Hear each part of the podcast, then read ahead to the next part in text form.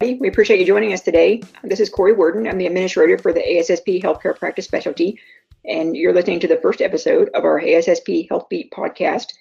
Today we have two very special guests. We have Holly Bollin and Dr. Bird, and they're going to be talking with us about ergonomics. So, as we know, ergonomics is a very broad hazard area. It covers everything from individual workstations to repetitive motions and awkward positions, and in the healthcare environment, things like patient handling and a lot of operations in pharmacies and laboratories and everything in between. So within that, they have a lot of great information and a lot of great advice to pass along in terms of preventing ergonomic injuries and exposures to the to the hazard. So we're going to go ahead and talk to them for a little bit. And if I may, um, Dr. Bird, we'll start with you. If you want to give us a quick intro about yourself and, and what you do in the world. Sure. Thank you, Corey. Uh, my name is Mike Bird. I'm the VP for Patient and Staff Safety at Akron Children's Hospital and a practicing uh, emergency physician, pediatric emergency physician. I've been at Children's for about uh, 25 years and uh, have had uh, a number of different roles in uh, patient safety and staff safety. And um, Holly has told me frequently that I have the, the face for radio, so it's great to be on this audio podcast. Great, thank you. We appreciate you being here today. And Holly, if you want to give a quick, quick introduction, please. Sure. Um, my name is Holly Bollin. Um, I am the Occupational Safety and Health Specialist at Akron Children's Hospital. Um, I've been at the hospital for a little over a year and a half. Um, my background um, is in various areas of industry, including manufacturing, lab, and distribution. I've been in the safety field for a little over 10 years. Excellent, excellent. I appreciate you being here today. And Holly is also on our advisory board for the healthcare practice specialty. So like like with everybody, if anybody's interested in being involved with the with the practice specialty advisory board, you're always willing, always welcome to let us know and we can be happy to send you information on that. Always done a great job with with that role. And within that, we've been able to develop this podcast.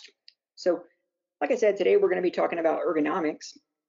So we'll go ahead and start with the basis of the hazard. You know, in terms of ergonomics, there's a lot of different things that can cause things like musculoskeletal disorders and repetitive motion injuries and different subsets of that, things like carpal tunnel and a lot of different other um, a lot of different other syndromes or symptoms so within that, um, let me just ask you both. So how does this hazard tend to present itself uh, in your workplace and your operations that you've seen? Okay, uh, thanks, Corey. So th that's a great question to start off with, and I guess uh, you know many of you might be uh, familiar with how ergonomics overexertion is is in your areas, but um, but I think that uh, it's it's very pervasive and um, uh, it's it's it's in many places that you you may not expect. So so for us, um, you know, we're at, we're at a children's hospital, but uh, so so we have obviously little babies that weigh a couple pounds that are relatively easy to lift, but we also have um, you know adolescent uh, football players that weigh 250 pounds we're uh, the regional burn center in our area. And so we have a, a, number of adults in our burn center as well. So we have, uh, so so for a, a, a, hospital, even even us as a children's hospital, um, one of the biggest ways that uh, we are challenged with ergonomics is uh, patient lifting, moving, transferring, um, and that would include um, patients in in beds or wheelchairs, and even uh, neonates that are in isolettes that are very heavy that we have to move around uh, with re with regards to transfer transporting um, in ground vehicles or in helicopters.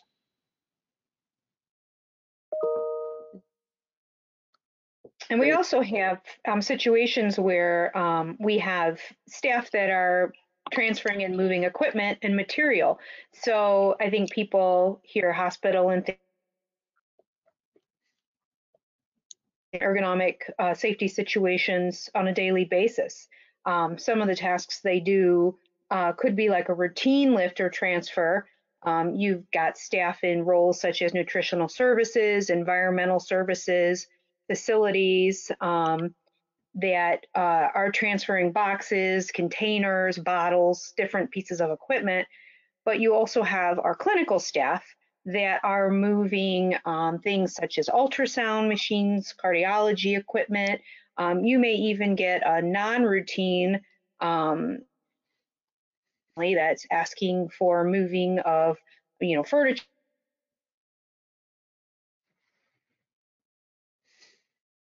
request from a family or a, a chair or a piece of, uh, you know, couch or something like that. We also see tasks in our non-clinical staff when you have repairs or unusual circumstances, um, such as moving something to be fixed or something, you know, where you would see just about anywhere where maybe a storm has hit and you need to move trees out of the road. so, you know, we, we do have a, a, a big variety of moves and transfers. And additionally, um, a lot of people probably associate push-pull. Um, so you've got linens, uh, food service carts, um, laun laundry bins, things like that, that you need to have um, push-pull movement done routinely and non-routinely. So it's it's a pretty diverse um, presentation of ergonomics in the workplace in healthcare. Definitely, definitely. That's great information. And it's interesting how it goes all the way from, you know, pediatric or even neonatal patients you know, all the way to moving, you know, heavy carts of linens and, and furniture. And it's also interesting, like y'all said, that you have, you know, the perception that because it's a children's area, that, you know, you're going to be dealing with babies or pediatric patients. But like you said, you definitely have people that qualify as, as, you know, pediatric, but they, they may, um, you know, be well over, you know, between 100 and 200 or more pounds. So the, the hazard presents in a lot of different ways. And it's great that y'all are watching out for that. So within that, it sounds like you've seen a lot. Uh, what are some of the best practices that y'all have going on as far as hazard controls and looking at preventing these types of injuries? So um, I think before we dive into that, uh, kind of the, the details around that, I want to speak to sort of at a, at a very high level, one of the most important best practices around around fixing these kind of uh, or preventing these kind of injuries and and others as well that you might have in your organization and that is around leadership and board involvement. So one of the things that we do with our employee injuries uh, the ergonomics and the other ones as well is that our our board members are aware of these injuries. We pre- we present to them uh, every month at their meetings and so they are aware of the injuries. Many of them are in uh, manufacturing industries. Our, our, our, lay board members are familiar with these kind of industries or uh, injuries. They um, they've seen them in their workplaces as well, and uh, so so by raising awareness, we get their their buy-in for prevention strategies. They we get their buy-in for um, funding for interventions that, that may cost a little money but prevent a lot of injuries going forward. And so I would I would recommend to everybody that uh, that they figure out ways to bring this uh, bring this awareness forward forward. Make sure your leadership and board members are familiar with these injuries, and uh, and with that, it it will really help as you get uh, you get buy-in for interventions that may cost uh, money or additional resources. Holly? Right, and and that is really crucial because without that involvement, um, you know, you can have the best programs, but um, not really see a, a, a, lot of progress. So I agree that's crucial. Um, a few other things that we use um, for hazard control and prevention of ergonomic injuries would be a written program, um, and we make sure that our written program is updated regularly um, as we learn new things and um, continue to address um, hazards um, in the workplace. And we want to make sure that they're covering all the types of hazards. So our program um, can't just be around patient lifting; it's also got to be around material transfers. Obviously training, and we continue to look for ways to um, update that and, and make that better and more engaging for our staff. Um, and we do have a variety of screening tools that we use. Um, so some of those would be um, some specific to patient lifting. We have what we call our safe lifting algorithm, which our staff that are patient facing can use to proactively ass, um, assess a patient along the lines of weight, you know, how much a patient can assist with a lift, the type of lift, um, and then, you know, specifics such as planning the lift, and they can determine ahead of time if they can do this lift with just the patient or if they're going to need additional staff to help. So that algorithm is something that we use for our nursing staff. Um, we also use the NIOSH lifting equation a fair amount, and we can use that for our routine tasks if we've got staff moving materials um, on a regular basis, such as maybe you have to deliver a cart of water bottles somewhere. It's good to know, you know, um, can you lift the material onto the cart? How's the safest way to do that? You can use the equation to give you those parameters and how much you can move at one time. Um, the Ohio Bureau of Workers' Compensation developed a set of push-pull guidelines with Ohio State University, and that's available online and certainly something I can share. Um, but that is something where you can enter parameters of what type of cart you're using and how heavy the load is, how the employee is placed, their their hands and their height on that cart, and it gives you safe lifting guidelines for or safe push-pull guidelines for that task. Um, and then we also um, are, are in development of a, a nice workstation, workstation assessment to include our computer, clinical, and lab workstation tasks. And this is something an employee can use to assess their workstation for the ergonomic safety. And then they can also, they need assistance, pull in a, a safety um, staff member to help them assess and improve their workstation. So some of the, those are some of the things we're using to be proactive with our staff. That, that's outstanding.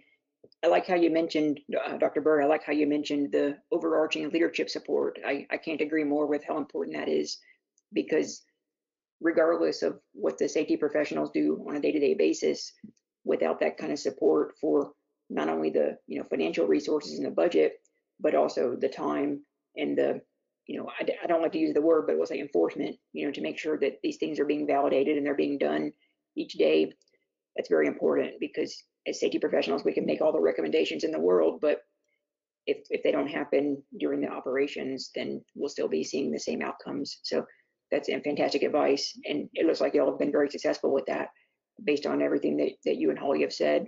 So that's great. Um, so knowing that, you, you discussed a lot of your best practices in terms of preventing ergonomic injuries. So with these things in place, what are some methods that you have to validate their effectiveness in, in terms of leading indicators and ways that you know you're heading in the right direction? So we have an ergonomics team um, that meets monthly, um, at least, and we review our events. We review reported concerns, and we um, continually review our screening tools and look for ways to improve on them, um, to trial improvements, and to share best practices um, within departments and also outside of our organization with other organizations.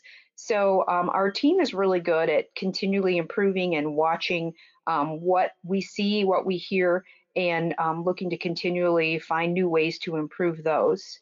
Um, when we have a reported event, we uh, will do a root cause or apparent cause analysis on that event to see what we need to do to improve um, the situation for that specific department, but then also across the organization. And we do also evaluate some of our near misses or reported hazards as apparent cause analysis as well so that we can catch it before it causes an injury. Um, a couple other things that we do our job hazard analysis, um, where we're breaking down individual tasks um, or jobs step by step and we have an ergonomics area that we cover on that.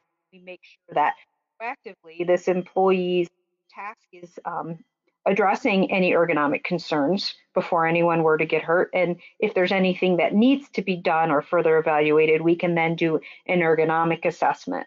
And then our employees can also request an ergonomic assessment. So that's something that's fairly new in our organization that we're doing. Um, but um, you know employees are learning about that and being educated on that so they know they can request that before they start feeling any sort of ergonomic discomfort yeah a couple of things i would add is that um, so Holly and I report up. You, you know, you, you've you've seen one uh, hospital reporting structure, and you you've seen one hospital reporting structure. I mean, there's no everybody's different, but uh, we happen to report up through the the into the quality uh, structure, and so we try to adopt um, some of the quality improvement methodology into our employee safety improvement work as well. So we're always looking at, um, you know, doing PDSA cycles and analyzing, you know, did this intervention work? Did it uh, did it make our staff safer? Safer? Uh, if so, let's let's uh, adopt it and spread it uh, organization wide. If not, let's uh, modify it and see if we can we can get some improvement. So um, so there's a lots of uh, lots of kind of like piloting and testing and seeing uh, what things work, what things don't, and and seeing how we can make things better. Definitely, definitely. That's great information. And I like how you mentioned that in terms of the reporting structures. I know that in some hospitals, like you said, you know, they'll go through the, the quality structure and in some they'll go through risk management and in some those are integrated or, or they have something completely different. Um, I've seen where they'll have a department for occupational health and safety, and I've seen some where everything rolls up under patient safety, quality, um, patient safety, quality, and infection prevention. So um, definitely a lot of variances there, but it sounds like y'all have a, a good communication with your leadership, and that allows for your for your preventative efforts. It's one of the things that's hugely important. We always talk about is you know the leading indicators so that we know that things are valid and reliable as we go forward in terms of prevention so that we don't have one of those one of those situations where we have a reduction in injuries or exposures and we find out that it was just a lucky month but there weren't actually any preventative measures being used. So that's fantastic that, that y'all have that going on. So with all that being said we've talked about ergonomics and we talked about how the ergonomics kind of quote unquote show up in the workplace especially in the healthcare workplace. Uh, we talked about best practices in terms of ways to prevent the injuries and the exposures. And then we talked about the validation and the leading indicators. And y'all have also shared a lot of great information about communication with your leadership and, and structure. So with all that being said, um, is there any other information that you'd like to share with our with our members today? Anything you think could help them out? Um, I think, um, like I, I, I, mentioned earlier, but I, I we'd probably be good just to stress best practice sharing with other organizations that have operations similar to yours. Um, I think that that's typically a pretty good source of new ideas and, and ways to do things um, without completely reinventing the wheel. So that's something that we've gotten pretty good at doing. And I, I, I would recommend, you know, if you're not doing that, to do that. Um, our Bureau of Workers Comp in the state of Ohio is another good resource. Um, I think if you can reach out to either your state BWC or um, universities that might have ergonomic programs, I think are, is another good place um, to get information and resources.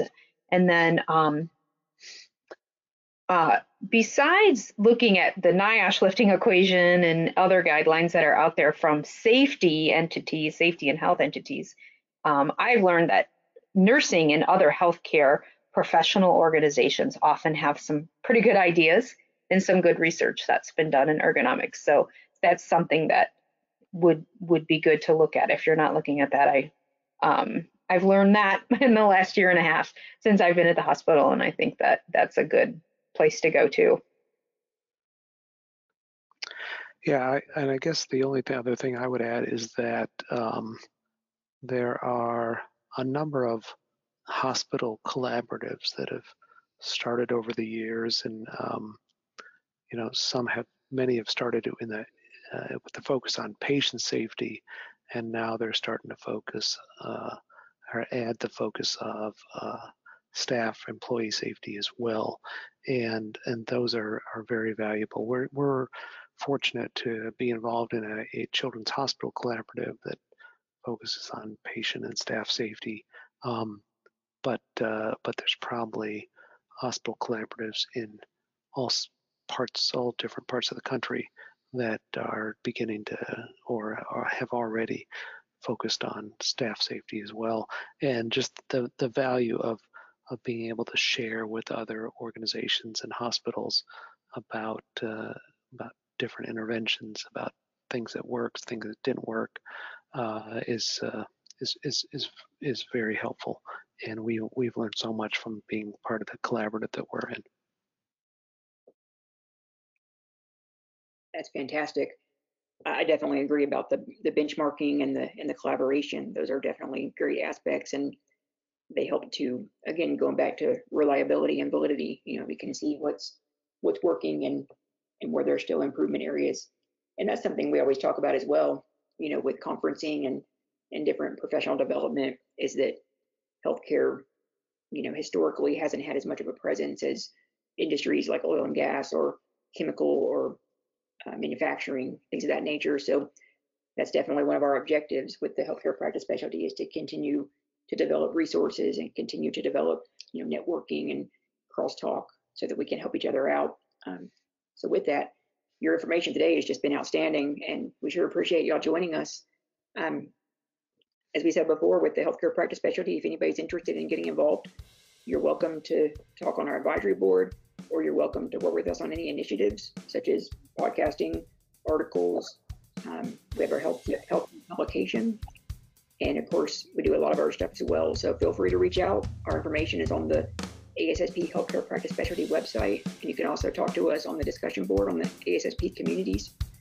And other than that, we appreciate your time today, and we will talk to you next time. Thank you, Corey. Thank you.